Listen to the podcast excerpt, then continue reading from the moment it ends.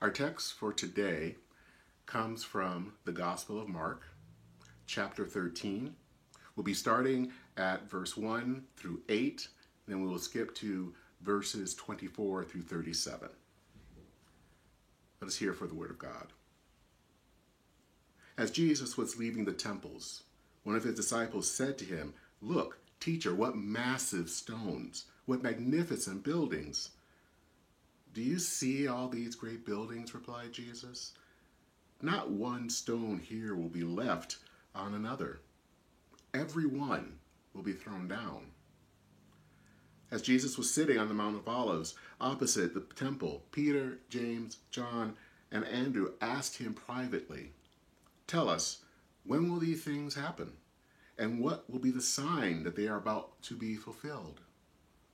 Jesus said to them, Watch out that no one deceives you. Many will come in my name, claiming, I am he, and will deceive many. When you hear of wars and rumors of wars, do not be alarmed. Such things must happen, but the end is still to come. Nation will rise against nation, and kingdom against kingdom. There will be earthquakes in various places and famines, but these are the beginning of birth pangs. But in those days following that distress, the sun will be darkened the moon will not give its light. The stars will fall from the sky, and the heavenly bodies will be shaken. At that time, we will see the Son of Man coming from the clouds with great power and glory. And he will send his angels and gather his elect from the four winds, and from the ends of the earth to the ends of the heavens. Now learn this lesson from the fig tree. As soon as its twigs get tender and its leaves come out, you know that summer is near. Even so, when you see these things happening, you know that it is near, right at the door. Truly, I tell you, this generation will certainly not pass away until all these things have happened. Heaven and earth will pass away, but my words will never pass away. But about that day and our hour, no one knows. Not even the angels in heaven, nor the Son, but only the Father. Be on guard. Be alert. You don't know when that time will come. It's like a man going away. He leaves his house and puts his servants in charge, each with their assigned task, and tells the one at the door to keep watch.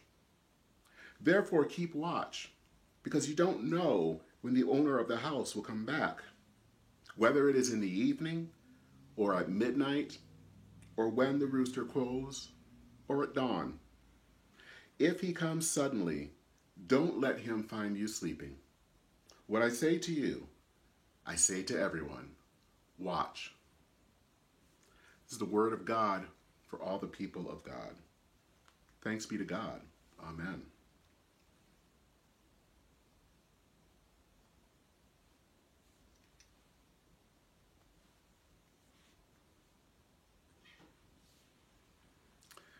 Now, I've had an interest in architecture for many years.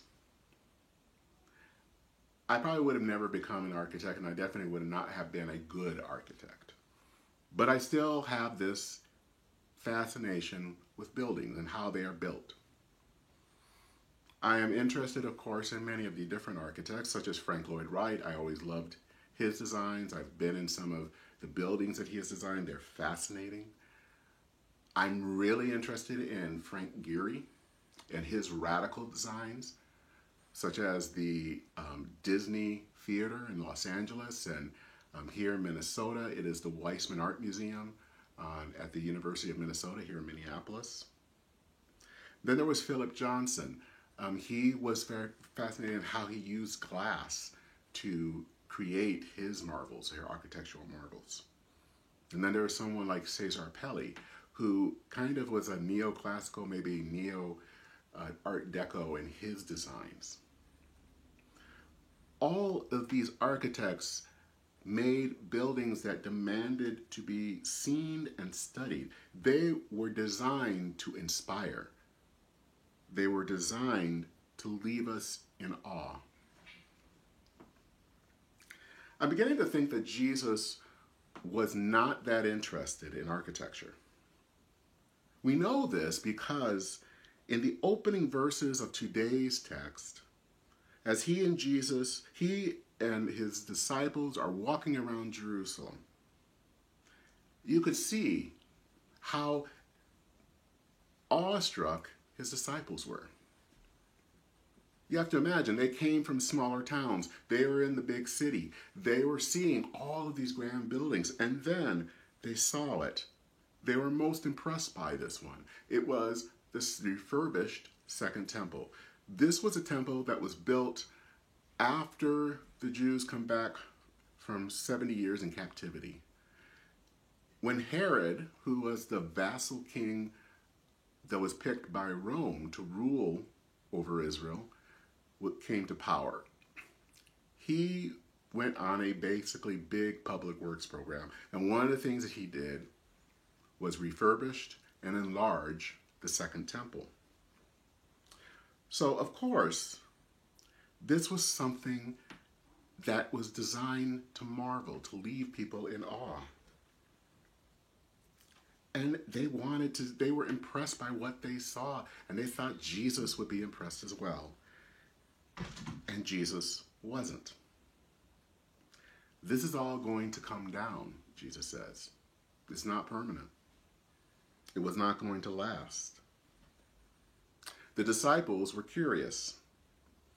Jesus then started talking about some type of a calamity, some type of future event.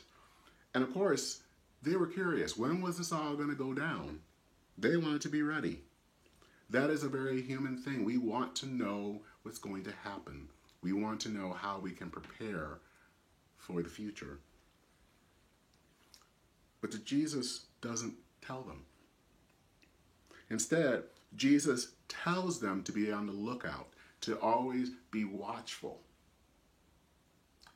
In the early part of this chapter, it's to be on the lookout for people who claim to be the Messiah,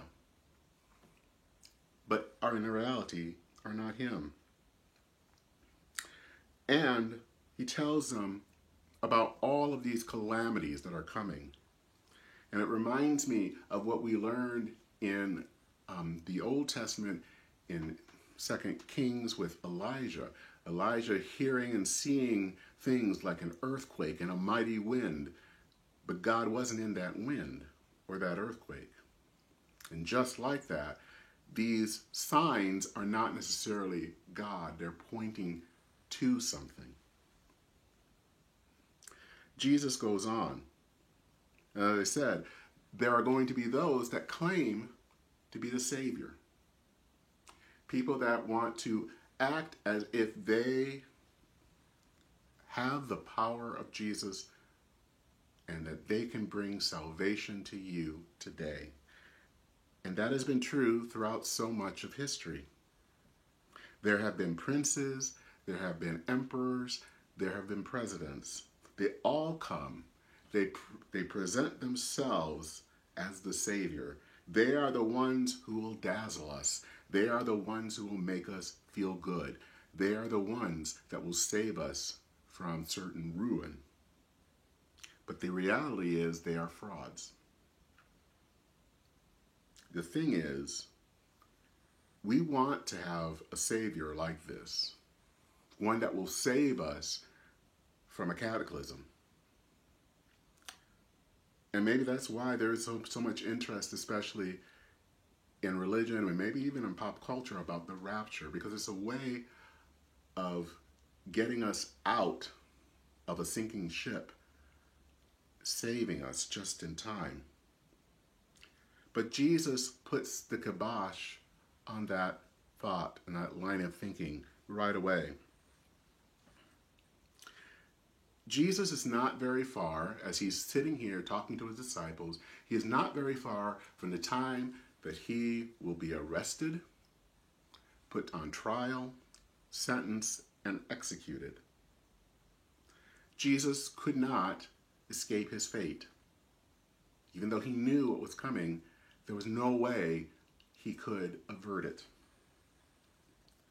And if Jesus could not avert his fate, then what makes us think that we can?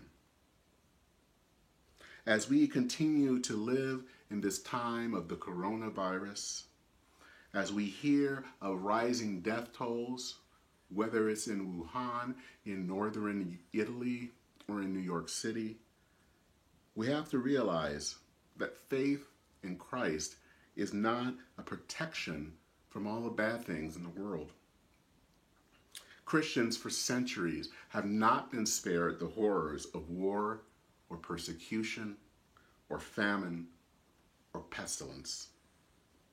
The apocalypse is not delayed for us. So, what does this all mean? What does it all mean for us as church?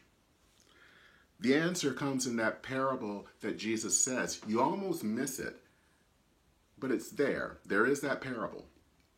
And it is about a man that obviously has a vast estate, a person that has a vast estate, and they leave. And they put their, their servants in charge. Their servants have different tasks to do, and they are also supposed to keep watch for when the master returns. That is important because it's basically telling us what the church is like. As followers of Jesus Christ, those of us who are Christians are each given a task while God is quote unquote away. We are called to care for people, to care for the widow and for the orphan, to care for those who are weak, and to preach the good news that the kingdom of God is at hand. We live in this time where maybe we want to do something showy. There has actually been a debate, especially earlier this month, as, as we started to hear of the virus becoming more and more prevalent, of whether we should have church physically or not. And I remember hearing about some cases where churches felt like they had to, even though it was risky because it, the virus was spreading around and one person could just bring it to church. They wanted to meet. It was important. But you wonder were they doing this for the glory of God or were they doing this for themselves? Were they doing something that was kind of like those buildings that was showy, but in reality didn't have the substance. That maybe the act of serving God is not that you try to show up physically in a church, even though you're putting yourself in danger and others that you care for in danger. But maybe it's something different. Maybe in this time that we are dealing with this deadly virus as it's sweeping throughout the world, causing chaos, causing destruction, causing fear, that this is a time that the church has to stand up. But doesn't necessarily mean we can meet physically, because we can't. But there are ways that we are given a task to do. There are ways that we are called to be the disciples of Jesus in this time, even though we cannot physically gather. One of the things we were hoping into and we are still doing is to gather and collect peanut butter during this month of March. And this will actually continue into the next month now. And that doesn't seem like that's something that important. And how is that going to advance the kingdom of God? But we also know that there are people many people in our communities that aren't able to put food on the table. And that peanut butter is one way for families to get a nutritious meal. It may not seem like much to go and buy an extra jar of peanut butter, but it could help someone, feed someone. And we do this not because it's just a nice thing, but it's because this is how Christ calls us to be church, to care for people, to care for one another. God is not interested necessarily in our showy acts, but in our devoted hearts. It has been fascinating to see what people are doing in this time of how, finding ways of supporting people and supporting one another, caring for those who are, are elderly. It has been fascinating to see so many people being willing to take up a thread and needle to actually make masks that they can give to doctors and nurses as they are working to try to save lives in, their, in the hospitals. God is telling us in this time not to fear, but to trust that God is near and that God loves us. The task that we are called to do matter because that is what, as children of God, we are called to do as we wait for the return of Christ. As I said before, right now the church is scattered. We're all separated. We are not able to meet physically in our space. And that is difficult because we miss each other. We want to be, I want to be near you all, but I can't. You want to be hopefully around me, but you can't.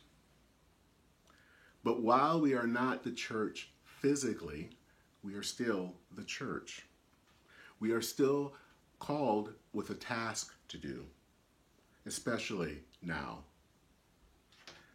This is a chance that people can see the church in action, where they can see God at work.